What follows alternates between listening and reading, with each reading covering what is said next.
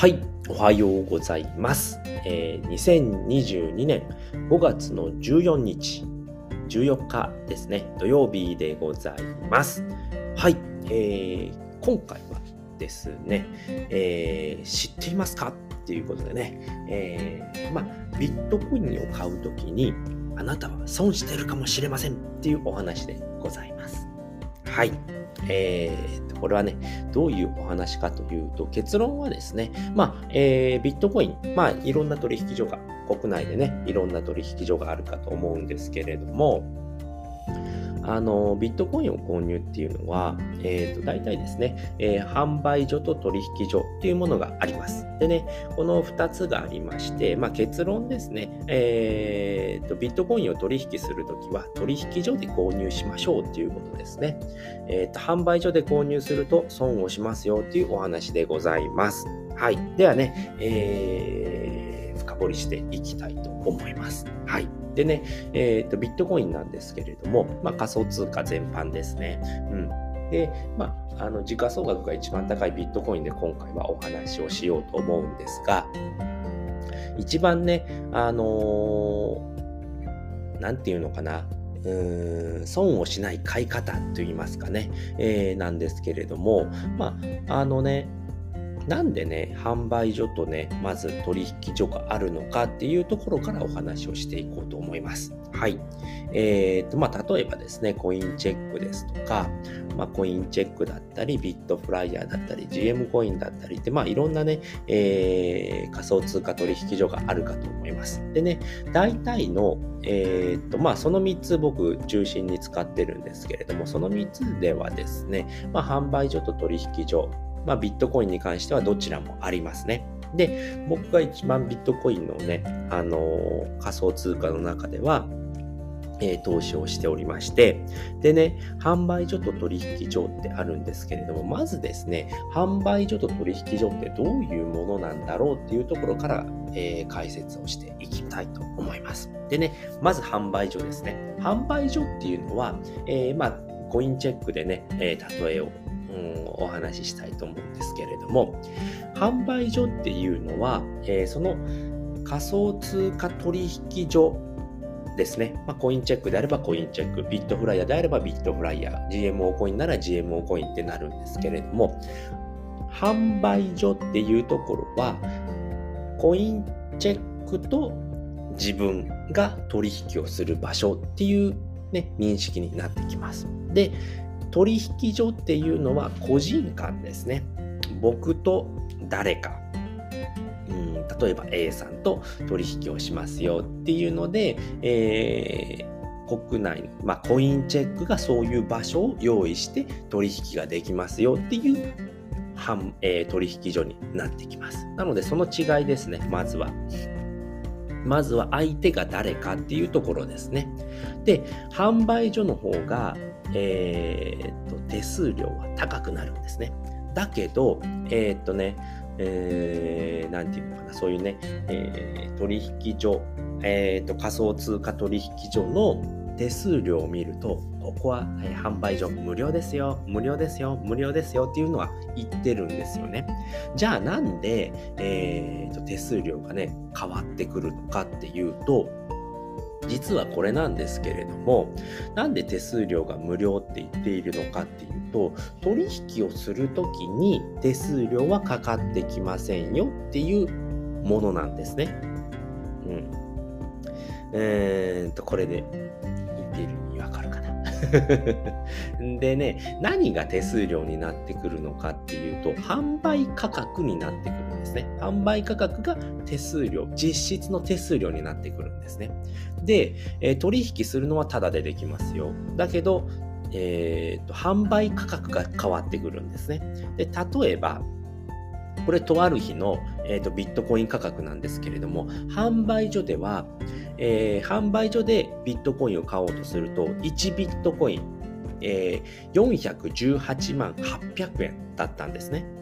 で、同じ時間にですね、まあ、取引所を見てみると、えー、と、まあ、板っていうのが出てくるんですよね。これ、えー、っと、取引所の場合っていうのは、個人間の取引なので、じゃあ私は、えー、と、まあ、例えば400万円で、えー、0.1ビットコインを売りたいですよっていうね、注文をどんどん出していくんですよね。うん。で、それで、えー、会った人が、えー、取引ができるっていうことなので、じゃあ400万円で僕は0.05ビットコインが買いたいっていう注文を出せば、そこで約定されるわけなんですよね。で、まあ、とある日の、えー、ビットコイン価格なんですけれども、販売所では418万8800円でした。418万800円だったんですね。で、えーと、取引所の板を見てみると、406万24円だったんですよね。これどういうことか分かりますかね？実質のこれが手数料になってくるんですよね。1ビットコインを販売所で買おうとすると418万円かかるんですよね。それに対して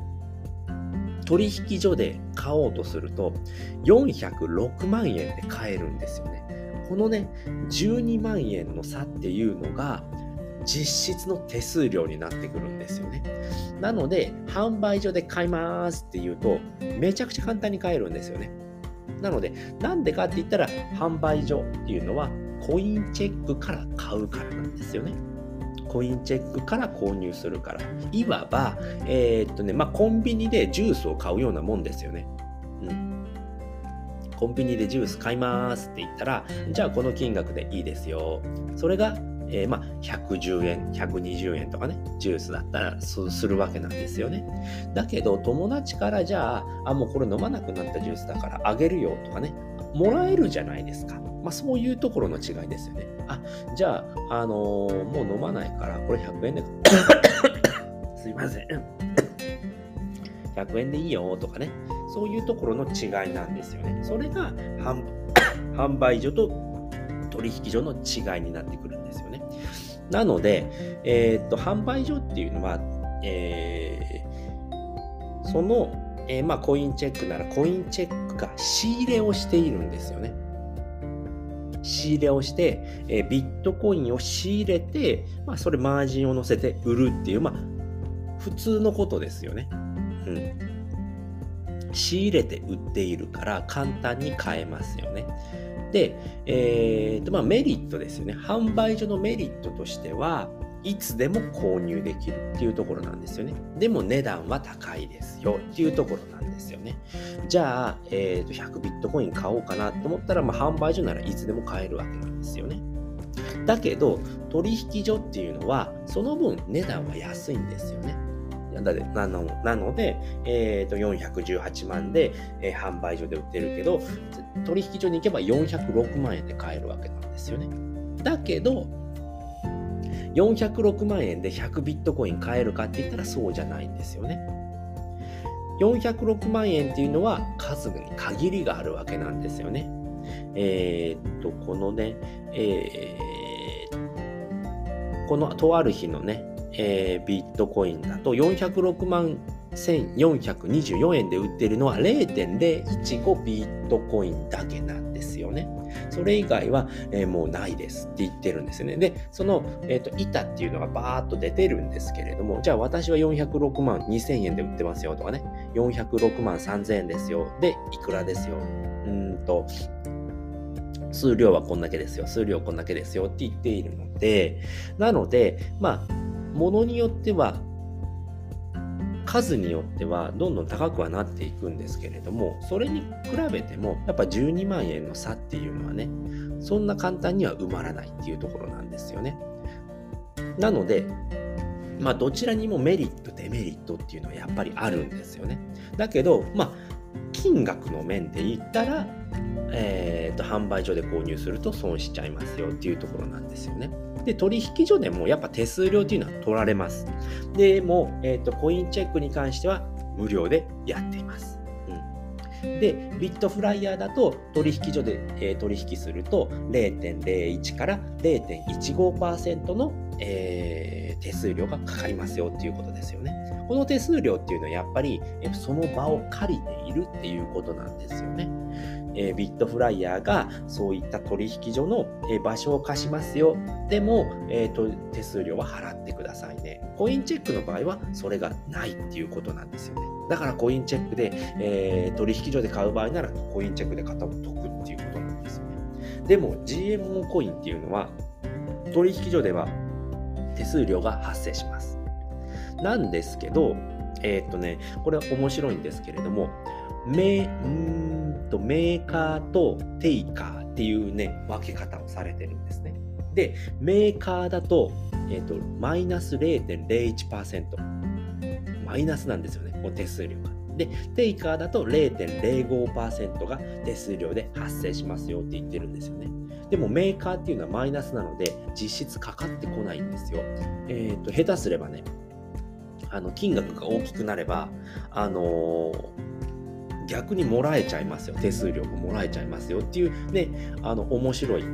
と,、えーと、手数料になってるんですけれども、まあ、テイカーっていうのは0.05%なので、まあ、あの手数料かかってきますよってことですよね。で、これ何かっていうと、あの、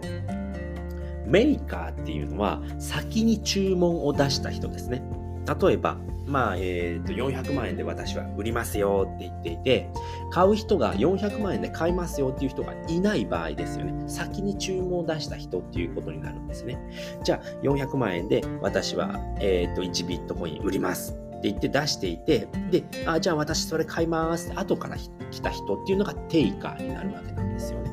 じゃあ、私、あ、400万円で売ってるんだ。じゃあ、私400万円で買いますっていう人が来た場合に、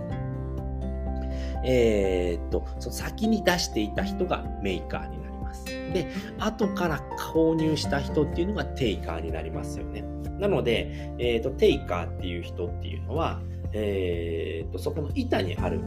注文を購入する人っていうふうに覚えておけば大丈夫です。後から注文を出した人っていうのがテイカーになってきます。その人は、えー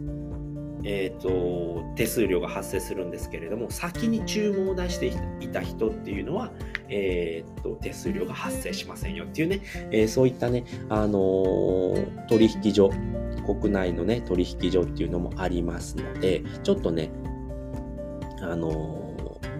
販売所と取引所っていうのはね、えー、そういった違いがありますので、そういったところをね、注意して、えー、買っていただかないと損するっていうことがありますので、でね、これ1回のね、あの、購入で1ビットコイン買おうと思ったら12万円の差が出てくるわけなんですよね。そこをしっかり見ておかないと、あの、手数料でね、えー、っと、投資金額がね、だいぶ減ってしまうっていうことがありますので、一括でね、えー、全部ボーンって買うわけではないんですよね。やっぱりて、あのコツコツ積み立てていくものなので、ビットコインっていうのはね、やっぱ長期投資っていうのが基本になってくるので、まあ、そういったね、手数料をしっかり見ていないと損してしまいますよっていうお話でございました。はい。ではね、今回はですね、知っていますか？っていうことでね、えー、と、ビットコインを、えー、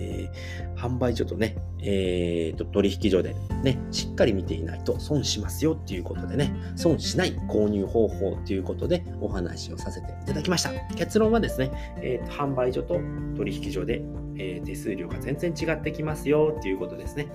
あの、販売所では手数料無料って歌っているんですけれども、もともとの販売価格が高くなってますよっていうことですね。で取引所っていうのは個人間の取引なので、えー、価格は安くなってますよっていうことですね。販売所では、えー、っとそのね、コインチェックならコインチェックとの、えー、やり取りをしています。で、コインチェックっていうのはビットコインを仕入れているからマージンを乗せて売っているので販売価格自体が高くなってますよっていうお話でございました。はい、ということで今回はですね、えー、この辺りで終わりたいと思います、えー、最後まで聞いていただいてありがとうございました。バイバーイ。